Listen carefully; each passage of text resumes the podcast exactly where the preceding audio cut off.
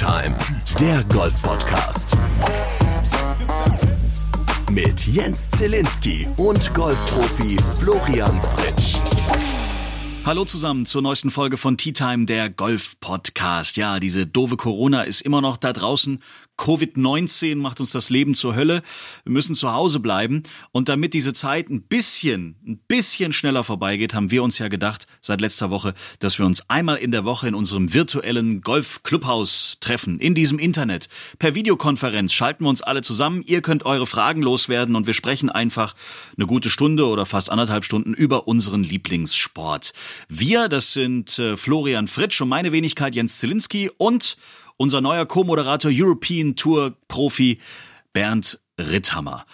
Und äh, ja, am besten ist es, wenn ihr uns auf unserem Instagram-Kanal folgt, denn dort halten wir euch auf dem Laufenden, wann wir das das nächste Mal wieder machen und wie ihr euch dazuschalten könnt. Das nächste Mal hoffen wir auch, dass das Internet ein bisschen stabiler ist, logisch. Momentan äh, chatten alle miteinander, videokonferieren miteinander oder Netflixen, bis der Arzt kommt. Dementsprechend ist das Internet komplett ausgelastet und deswegen, ja, müssen wir leider auch sagen, hier in diesem Podcast bitte ich euch, die Tonqualität hier und da ein bisschen zu entschuldigen. Das ist in diesen Zeiten einfach nicht viel besser möglich, aber wir arbeiten dran, dass wir das spätestens nächste Woche noch besser in den Griff bekommen. Ja, dann haben wir uns wieder getroffen, Flo, Bernd und ich.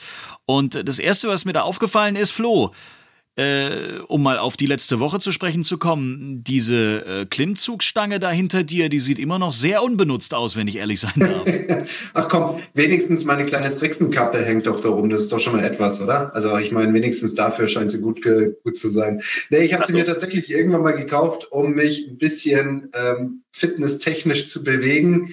Normalerweise erwarte ich jetzt äh, schallendes Gelächter von Bernd äh, nach so einer Aussage, ja, genau. Ähm, nee, tatsächlich, wie war jetzt meine letzte Woche? Also es ist ja leider etwas kühler geworden. Ich hatte vor, bei mir in den Garten reinzugehen und da in mein Netz reinzuschlagen und mit dem Trackman dieses virtuelle Golf zu spielen.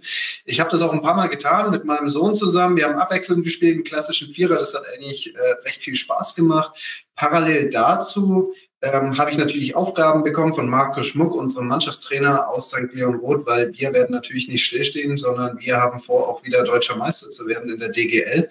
Und deswegen versuchen wir im Rahmen des Möglichen das zu tun, was wir halt einfach machen können, um uns fit zu machen für eine mögliche Saison.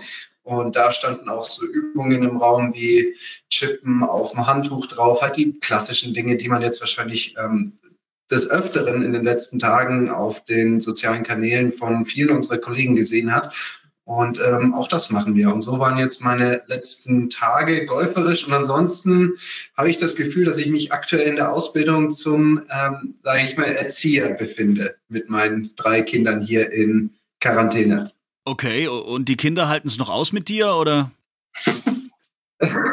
Das, also, das ist, das ist echt eine sehr gute Frage. Wer es jetzt hier mit wem aushält, das äh, müssen wir dann irgendwann mal besprechen. Ich glaube, meine Frau hat inzwischen genug von uns Vieren. Also ich glaube, wenn es nach ihr ginge, dann würde sie wahrscheinlich irgendwas da draußen machen. Also sie geht auf jeden Fall sehr gerne einkaufen, kann ich dir sagen. Also sie freut sich immer und geht so zwei, dreimal am Tag da irgendwie raus, irgendwelche Dinge machen. So, äh, sage ich mal, motiviert habe ich sie selten erlebt. Und ähm, von daher denke ich mal eher, dass unsere Frau, das, was heißt unsere, dass meine Frau irgendwie immer weniger Lust auf uns hat. Aber bis jetzt hält sie tapfer durch. okay, sehr schön. Ja, wir haben letzte Woche ja schon drüber diskutiert, dass das bei dir, Flo, mit dem Training im Garten ja relativ easy ist. Du hast nämlich einen. Bei dir, Bernd, mitten in München ist das nicht so einfach, dass du äh, im Training bleibst, weil du in einem Mietshaus wohnst und alle Nachbarn erstmal fragen müsstest, ob du da mal eben im Eisen 7 den Garten umgraben dürftest. Ne? Ist nicht so ganz einfach bei dir. Ja, äh, leider nicht ganz so nicht ganz so rosig wie bei Flo. Ähm, das mit dem Netz haut hier kaum hin, äh, wenn ich mir nicht wenn ich nicht einen ordentlichen Nachbarschaftsstreit anfangen möchte. Äh, ja, also wie Flo gesagt hat, es ist es war die letzten Tage wahrscheinlich überall und auch hier in München extrem kalt. Also ich meine, man schaut immer aus der aus dem Fenster raus, sieht blauen Himmel, Sonnenschein und dann geht man raus und dann äh, hat man direkt irgendwie, keine Ahnung, einen Eiszapfen aus der Nase hängen. Also es war wirklich arschkalt, um es mal ganz klar zu sagen. Ähm, ich war einmal 20 Minuten draußen zum Chippen und, und kam komplett durchgefroren wieder rein. Ab morgen soll es hier ja endlich schöner werden oder wärmer werden. Ähm, aber ja, also sehr, sehr ähnlich. Ähm, ich mache Fitnesseinheiten. Ich mach, bin hier auf meiner Puttingmatte, was nach 20, 30 Minuten aber auch einfach, wie wir ja schon besprochen hatten, auch eher ein bisschen langweilig wird dann. Und viel mehr ist nicht zu machen. Aber ich hatte ein riesen Erfolgserlebnis heute. Du hast eine ich Challenge gestartet. Und eigentlich müsstest ja, du erzählen, was für eine Challenge du gestartet hast. Das erzähle ich gleich, aber erst also das größte Erfolgserlebnis der letzten Woche war, dass ich heute tatsächlich eine Packung Toilettenpapier bekommen habe im Rewe. Nein. Oh Gott. Aber das ist doch riesig, dass man sich heutzutage noch über sowas freuen kann, dass man im Rewe in München Toilettenpapier bekommen hat. Herzlichen Glückwunsch, Herr Ritthammer. Großartig. Seit einer Woche gibt es kein Toilettenpapier mehr im Rewe. Und heute war eine Packung noch da und die habe ich gekriegt. Das war echt geil. Also da muss ich schon sagen, das war, das war erstaunlich cool und äh, ja, also deswegen nicht viel passiert. Äh, unser, unser, wir, haben ja, wir haben ja nur ein Kind, Flo, das ist ja noch relativ entspannt, aber so entspannt ist es trotzdem, ist es trotzdem nicht. Er hat auch seinen Bewegungsdrang und es ist ganz mhm. schwierig, ihn zufriedenzustellen. Und ich glaube, dass wir ihm einfach ganz schön auf den Keks gehen langsam, wir Eltern, weil wir halt auch nur hier irgendwie drin sind und nichts anderes machen können. Und deswegen ja, also irgendwie man, ich finde, man gewöhnt sich dran. Jeder Tag ist sehr, sehr gleich. Ähm, ja, und man lebt halt so vor sich hin. Aber sag mal, was mich äh, echt interessieren würde. Also, das ist wirklich jetzt eine ernst gemeinte Frage. Warum Toilettenpapier? Also, ich weiß es auch nicht. Ich, ich habe keine Ahnung. Man muss ja wirklich sagen, dass es andere Möglichkeiten gäbe, seinen Allerwertesten sauber zu kriegen. Also das ist sicherlich nicht, also bei Nudeln kann ich es ja noch irgendwie verstehen. Ja aber bei Toilettenpapier, da geht wirklich herzlich was an. Also da muss man schon mal so sich fragen, was ist mit der Menschheit passiert in den letzten paar hundert Jahren. Ähm, aber gut. Ja, angeblich hat das ja was damit zu tun, weil alle Vollpfosten die ganze Zeit diese leeren Regale posten. Also je mehr Bilder im Netz kursieren mit leeren Regalen, umso mehr werden die Leute quasi auf das Thema angefixt. Also die denken dann wirklich, die Regale sind leer, also muss ich auch kaufen, kaufen, kaufen. Ich brauche Klopapier, weil alle Klopapier kaufen. Und das summiert sich dann einfach von Bild zu Bild. Und, und wenn wir ehrlich sind, in den letzten Wochen haben wir fast nichts anderes gesehen, außer leere Regale. Äh, es wird jeden Tag in den Medien erzählt, äh, dass da gar kein Lieferengpass besteht, dass die Lager voll sind, aber wir sind einfach doofe Menschen und wir sind einfach bescheuert. Es tut mir leid. Ja, und anscheinend ist wirklich was dran. Also je mehr Bilder im Netz kursieren, dass alle Klopapier kaufen, je mehr Bilder im Netz kursieren mit, mit leeren Regalen, desto mehr wird das geglaubt und desto mehr wird Klopapier gehamstert. Das ist tatsächlich ein kleiner Effekt, weil bis heute kann ja keiner wirklich richtig erklären, warum man in so einer Notsituation Klopapier zu Hause braucht. Ich meine, klar, für uns Golfer ist es wichtig, dann können wir ein paar Löcher irgendwie äh, in unserer Wohnung aufstellen oder so ähnlich. Aber ansonsten brauchen wir den ganzen Scheiß ja nicht. Es ist echt wahr. Ist halt Toilettenpapier. Ja, und dementsprechend momentan tierisch wichtig, genau. Ähm, wir haben letzte Woche ja schon über die European Tour, die Challenge Tour, die Pro Golf Tour, auch über die Ladies Tour gesprochen, wie viele Events da abgesagt werden mussten aufgrund von Corona. Und wir haben letzte Woche auch schon drüber gesprochen, dass du, Bernd, ja eigentlich auch die Chance hast, äh, zu den Olympischen Spielen für, für Team Germany ähm, zu kommen und für das äh, Land anzutreten. Jetzt wissen wir mittlerweile auch, die Olympischen Spiele werden verschoben auf das nächste Jahr. Wie gehst du mit der Nachricht um? Genau, eine Verschiebung für mich persönlich ist natürlich ja. nicht schlecht, um einfach diesen, also ich schätze mal, dass natürlich dadurch der Qualifikationsrahmen auch entsprechend verschoben wird auf, auf ähm, Anfang Mitte nächsten Jahres. Also das, da gibt es noch keine genauen Infos, aber ich denke, so wird es wohl sein.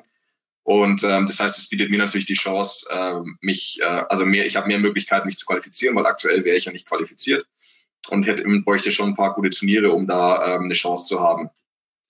Das heißt, für mich persönlich ist das in dem Fall jetzt nicht schlecht, aber natürlich ist es insgesamt blöd und es ist wahrscheinlich logistisch ein absoluter Albtraum für jeden, der da involviert ist ähm, und für auch, ich sag mal, die Sportarten, die wo ganz klar alles auf Olympia ausgelegt ist und da ist ja Golf, gehört Golf ja nicht dazu. Ich meine, wir, wir haben viele Highlights, wir haben die Majors, wir haben den Ryder Cup alle zwei Jahre da spielt Olympia, wenn man mal wirklich fairer, fair ist, nicht die große Rolle. Also ich denke, fast jeder Golfer, den man fragen wird, würde sicherlich lieber jetzt die Masters oder die Open gewinnen als Olympia, als eine olympische Goldmedaille. Die meisten wahrscheinlich. Ähm, und deswegen ist es jetzt, ich sage jetzt mal so, für uns Golfer gefühlt ist das jetzt nicht so wild. Aber natürlich ist es insgesamt, also es war eigentlich, wie du auch schon sagst, eigentlich was abzusehen. Es hat sich jeder nur gefragt, wieso, wieso halten sie so lange an ihrem Plan fest und ich war, ich wurde auch regelmäßig mit E-Mails ähm, bombardiert von, äh, von Team Deutschland, die dann immer quasi über vom IOC weitergeleitet waren oder vom, also die vom IOC kamen mit Infos.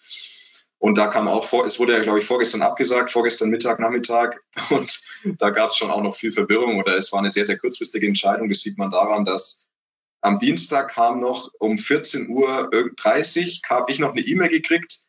Da hieß es noch, sie wollen eine Athletenumfrage machen, wie quasi die Athleten zu einer Verschiebung ähm, von Olympia stehen oder äh, was die Meinung der Athleten ist. Und bevor der Fragebogen per E-Mail gekommen ist, dem, wo man sich quasi ausfüllen konnte und seine Meinung kundtun konnte, kam die nächste E-Mail. Es ist, ach, übrigens ist es abgesagt. Also, das heißt, also da konnte man gut sehen, wie, wie, wie spontan das dann am Ende auf einmal oder wie rasant sich das da entwickelt hatte. Ich glaube, die ein, zwei Tage davor war ja noch dann auch dieser Thomas Bach oder die IOC dann doch irgendwie ein bisschen in Kritik geraten, weil sie einfach tatsächlich lange vorhatten an diesem, also oder weil sie lange sich nicht mit dem Thema konfrontiert haben wollten und da irgendwie man das Gefühl hatte, die wollen wirklich daran festhalten und es war für jeden, dass so ein Event äh, mit so einer Internationalität am Ende gefühlt für die meisten Leute am Ende der Welt mit hohem Reiseaufwand dass sowas eigentlich in diesem Jahr nicht durchzuführen ist, wie sich die Dinge entwickeln, war irgendwie fast jedem klar. Aber da wurde sehr, sehr lange noch, äh, wurde da noch so ein bisschen drumherum geredet und jetzt kam eben vorgestern die ganz klare Entscheidung, dass das auf nächstes Jahr verschoben wird. Ein genaues Datum gibt es, glaube ich, noch nicht, aber ich schätze, also soweit ich weiß, auf ein ähnliches Datum, wie es dieses Jahr gewesen wäre, also irgendwie im Sommer. Und ähm, ja, so ist der, so ist der Stand der Dinge jetzt. Jetzt ist zumindest Klarheit für alle. Ähm, aber natürlich tun einem vor allem die Sportler in den Sportarten leid, die, wo quasi, wo die so einen richtigen, so einen Vierjahres-Trainingszyklus haben, wo alles auf diese Olympia-Geschichte an, auf, ähm, angelegt ist. Und da ist Golf ja durchaus ein bisschen anders strukturiert.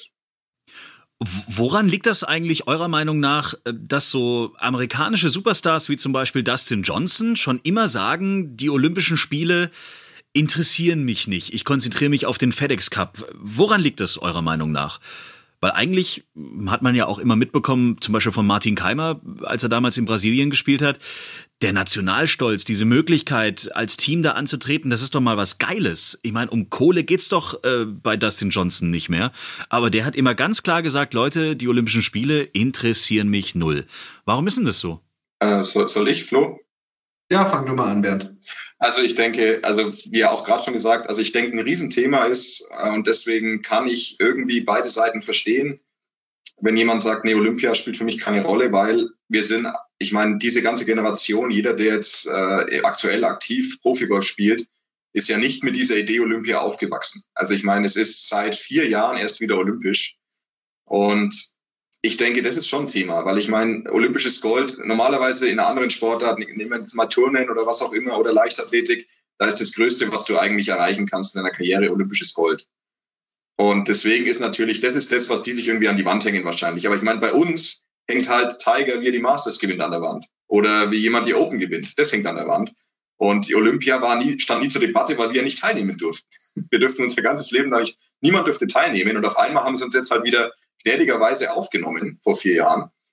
Und deswegen, ich sag's mal so, kann man schon nachvollziehen, finde ich, dass, dass die Top-Spieler da sagen, nee, hat für mich nie, war für mich, hatte ich nie im Kopf, hat für mich nie eine Rolle gespielt.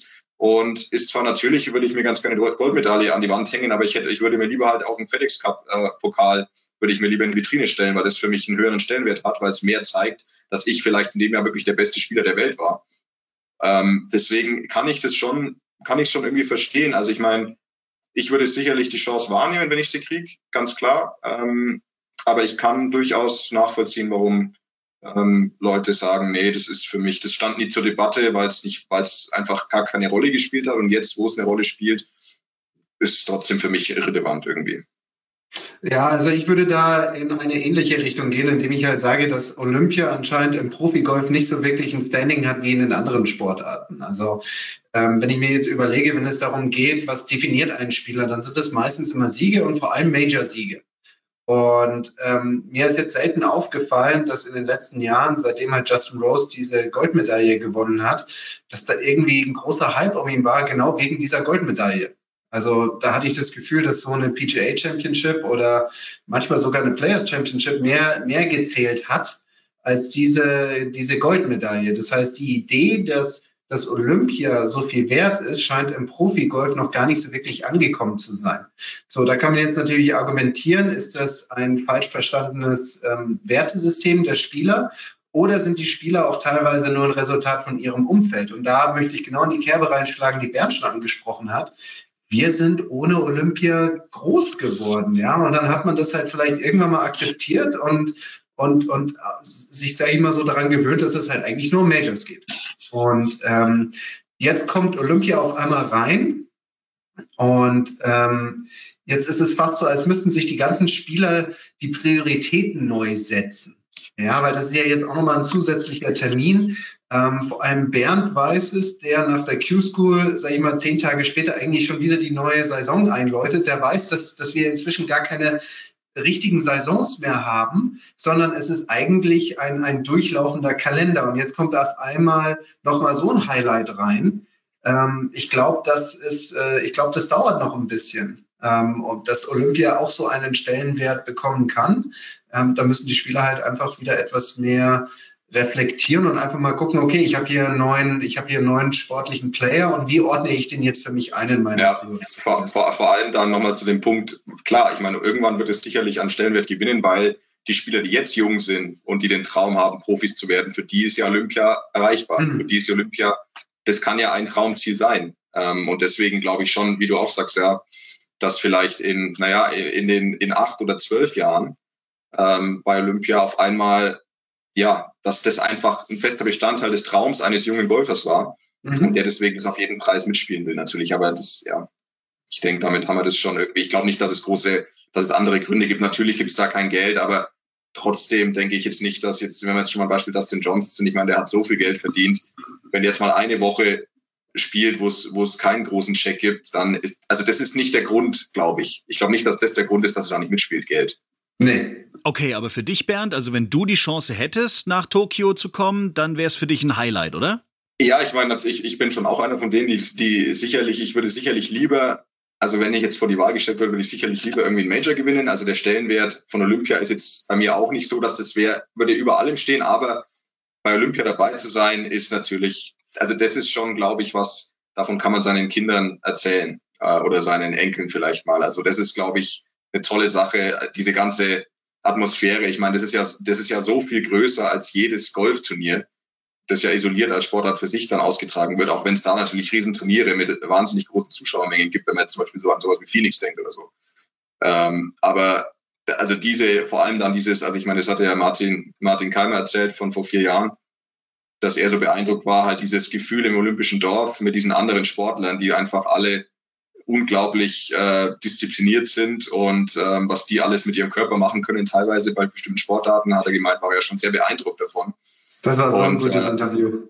Ja, ja, genau. Also, also das war deswegen, und das glaube ich schon, dass das was ganz Besonderes ist und was du ja sonst in der Sportwelt nicht hast. Also das ist das einzige Event, wo du diese, dieses Interdisziplinäre hast, wo jeder da ist, der irgendwie, und wenn dann da auf einmal Usain Bolt an dir vorbeiläuft, ich meine, wahrscheinlich ist er so schnell, dass du ihn gar nicht siehst. Bei mir ist es tatsächlich so, ähm, früher, als ich in der Amateurnationalmannschaft war, dann war das für mich was extrem Besonderes, dieses Trikot tragen zu dürfen. Das heißt, diese Idee für sein Land ähm, aufzuziehen bei EMs. Ich habe auch zwei WMs spielen dürfen in Puerto Rico und in Südafrika.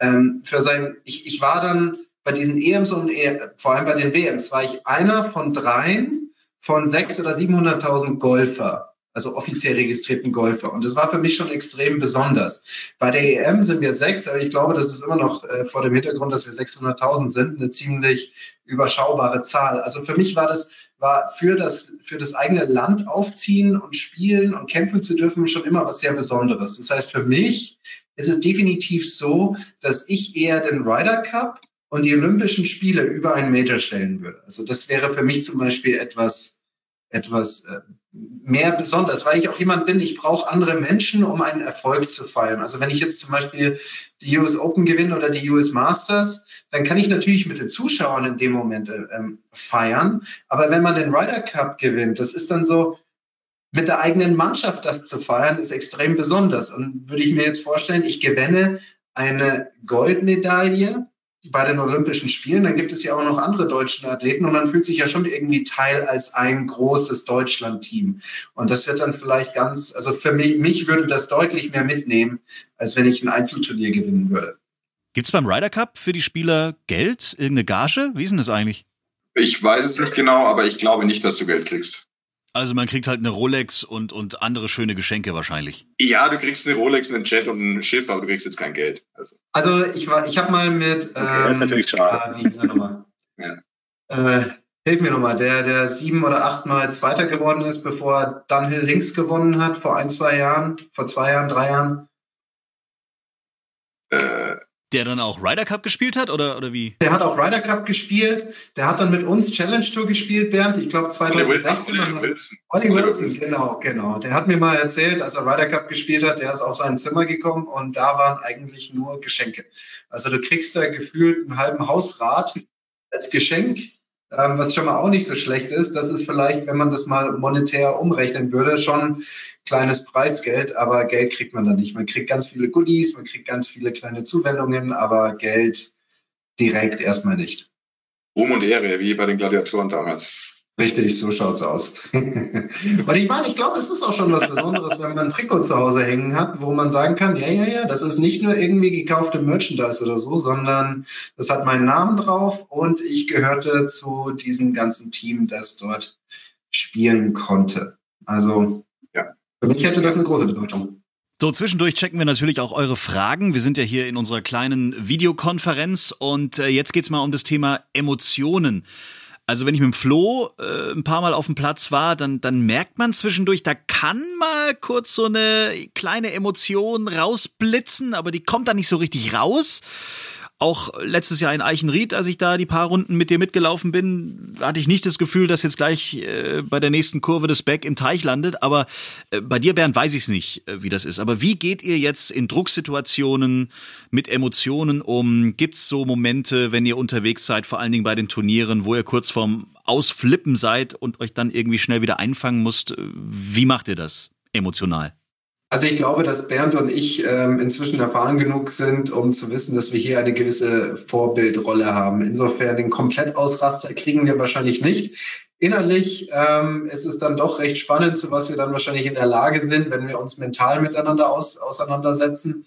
Also da gibt es schon sehr eindrucksvolle Selbstgespräche, die hoffentlich keiner mitkriegt. Ich habe da aber eine ganz klare Linie. Ähm, ich will nicht äh, Schläger in der Gegend rumwerfen. Ich habe ähm, das einmal getan und hätte dabei fast einen Freiwilligen erwischt.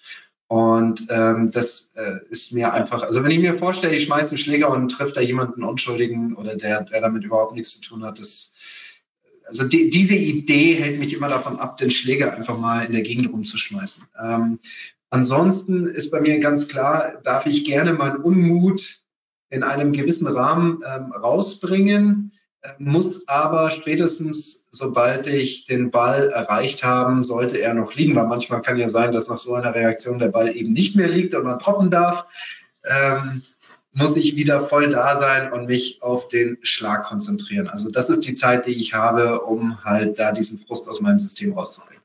Bei mir ist also nach außen, glaube ich, wirklich immer sehr, sehr konzentriert. Ähm, nach innen hin habe ich schon so meine inneren Dämonen äh, und so kurz vor kurz vor Ausraster kurz vor Ausraster kommt schon oft genug vor, aber ich habe also ich kann mich nicht erinnern.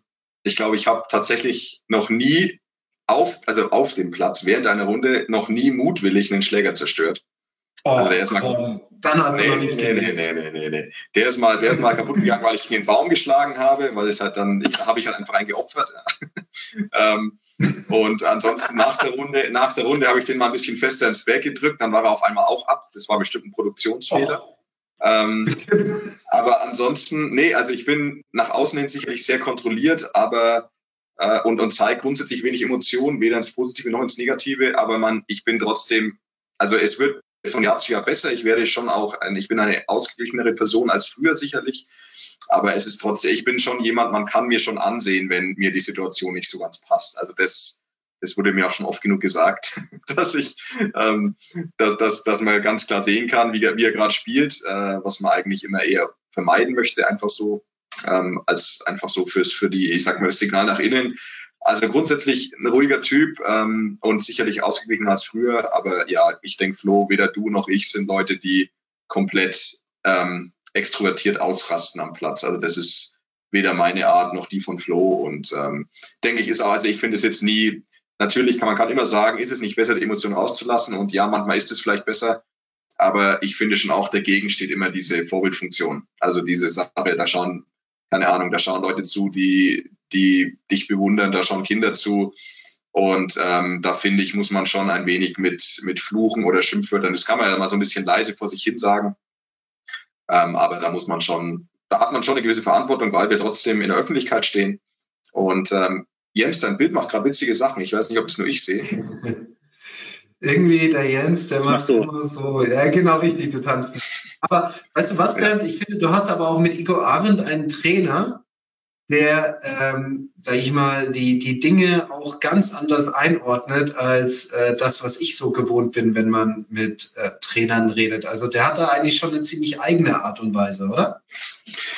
Ja, also ich meine, ich habe sicherlich einen Trainer. Ich, ich kenne ich kenn eigentlich keine Person, die sachlicher ist also period. Also nicht nur im Golfbereich. Ich kenne keine Person, die sachlicher ist als mein Coach. Das ist nicht immer ganz einfach, auch für mich nicht, weil er trotzdem einfach mir dann, also der sagt dir schon ganz klar, was Sache ist. Also da gibt es keinen Honig ums Maul schmieren.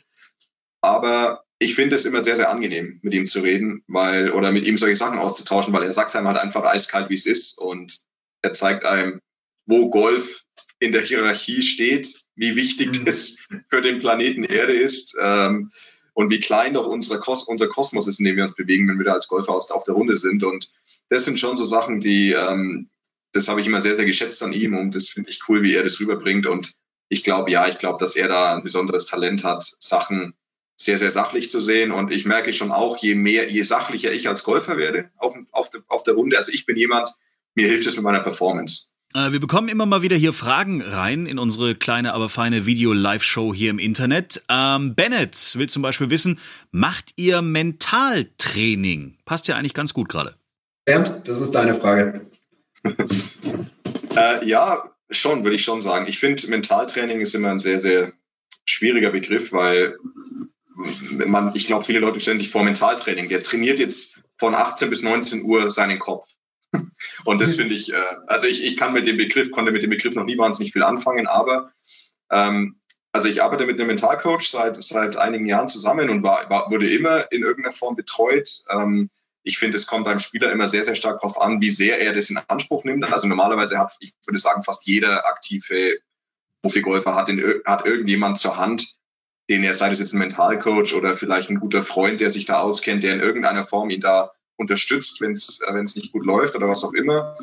Ähm, und bei mir, also ich merke schon bei mir, dass das eine große Rolle spielt. Äh, und zwar, also bei mir persönlich zum Beispiel sind das eher so grundsätzliche Sachen. Da geht es jetzt nicht, das ist jetzt nicht golfspezifisch, da geht es nicht darum, ähm, ja, wie soll ich sagen, also da geht es jetzt nicht um einzelne Schlaghandlungen unbedingt oder sowas oder wie komme ich auf der Runde besser klar, sondern es, meine Erfahrung ist, wenn ich also wenn ich grundsätzlich an meinem Charakter, also an meinem Charakter ein, äh, arbeite, wenn ich eine gewisse Charakterentwicklung in den Fokus stelle, also das heißt, ja, ich, ich will, wenn ich mich fortbilde in irgendeiner Form, wenn ich Bücher lese, die sich mit Psychologie befassen oder so äh, mit Prinzipien oder sowas, dann hilft mir das auf dem Golfplatz. Also je ausgeglichener ich grundsätzlich werde als Person, weil ich halt, ich meine, wie auch immer man das macht, also ich mache ich mach Meditation teilweise, ich, ich lese einfach nur drüber, ich unterhalte mich mit meinem Mentalcoach drüber und und reißt die Themen an, dann merke ich schon, dass ich das, dass sich das widerspiegelt in der Art und Weise, wie ich auf dem Golfplatz bin und wie ich mich fühle. Und vor allem, wie ich, wenn wir wieder beim Thema sind,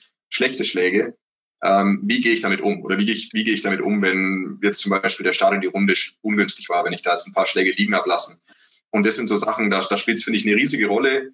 Äh, also wenn ich auf eine Runde gehe und nicht entsprechend vorbereitet bin oder mich nicht entsprechend ähm, eben die Tage davor damit beschäftigt habe, dann, dann merke ich sofort, kürzere Reißleine, ich habe, ich hab, sobald Sachen schiefgehen, dem nicht wirklich mental was entgegenzusetzen und ich werde eigentlich Opfer von allem, was da auf dem Golfplatz passiert. Alle unglücklichen Bounces, ähm, jeder ausgelebte Putt, das sind alles was, was mich dann aus der Bahn wirft. Und genau gegenseitig, gegen, äh, gegensätzlich ist es, wenn ich mich gefühlt, also ich muss mich ständig damit beschäftigen. Bei mir ist es, und wenn es nur eine, also jeden Tag brauche ich so eine Dosis von fünf bis zehn Minuten gefühlt, Mache ich jetzt übrigens auch in meiner, in meiner Zeit, wo ja überhaupt kein Turnier stattfindet. Wenn ich mich immer damit beschäftige, immer mit dieser, naja, ich nenne es eigentlich Persönlichkeitsfortbildung, würde ich sagen. Also, ja. ich, also ich, ich versuche mich da einfach weiterzubilden ähm, und, und mich, mich mit mir zu beschäftigen, mich mit diesen psychologischen Zusammenhängen zu beschäftigen. Und je regelmäßiger ich das mache, desto mehr merke ich, wenn ich Golf spiele, dann bin ich irgendwie, weiß ich nicht, dann, dann, dann kann ich mich, da sind wir wieder beim Thema, dann kann ich das sachlicher machen, dann kann ich da mehr meine Arbeit machen, dann bin ich konzentrierter und dann bringen mich vor allem ungünstige Sachen, die, die einem ja auf dem Golfplatz ständig passieren, also wenn man spielt, dann sind das so Sachen, dann merke ich sofort, dann kommt nicht innerlich dieser Impuls, sondern dann kommt, ja. dann kommt sofort so eine, ja, passt schon, passt schon, weiter geht's. Hey, das hat Spaß gemacht. Danke euch da draußen fürs Mitmachen. Danke für die Fragen. Danke, dass ihr wieder eingeschaltet habt. Und äh, ja, nächste Woche machen wir das garantiert wieder. Zur Corona-Zeit treffen wir uns einmal die Woche im Videokonferenzraum von Tea Time, der Golf-Podcast, unser kleines Clubhaus hier. Nächste Woche also wieder. Wir sagen euch auf unserem Instagram-Account oder auf unserem Facebook-Account Bescheid, früh genug. Und ich kann jetzt schon versprechen, nächste Woche sind wir garantiert mindestens zu viert. Es kann sogar sein, dass wir zu fünft sind. Viele bewerben sich ja jetzt momentan in unserer kleinen WhatsApp-Gruppe und äh, wir werden richtig nachlegen. Nächste Woche versprochen, es lohnt sich. Macht Werbung für uns, teilt uns am besten mit all euren Clubmitgliedern, mit euren Golffreunden, sodass unsere kleine, aber feine Golf-Community in Deutschland immer größer wird äh, fänden wir toll. Also von daher gesehen freuen wir uns jetzt schon auf die kommende Woche. Wir kümmern uns auch um eine stabilere Internetverbindung und äh, gucken mal, ob wir das vielleicht mit einer anderen Technik dann machen, damit das nicht so äh, verpixelt ist, wie, wie das vielleicht jetzt hier der Fall war. Dankeschön Flo, Dankeschön Bernd, euch allen weiterhin eine gute Zeit, bleibt gesund und bleibt vor allen Dingen weiterhin zu Hause. Genau, bleibt gesund. Bis dann. Ciao. Servus.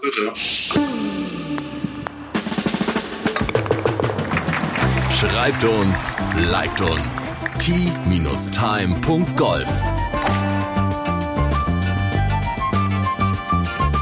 Tea Time, der Golf-Podcast. Auch auf Facebook und Instagram. Tea Time. Tea Time ist eine Produktion von Pot Ever. Infos und noch mehr spannende Podcasts gibt's auf potever.de.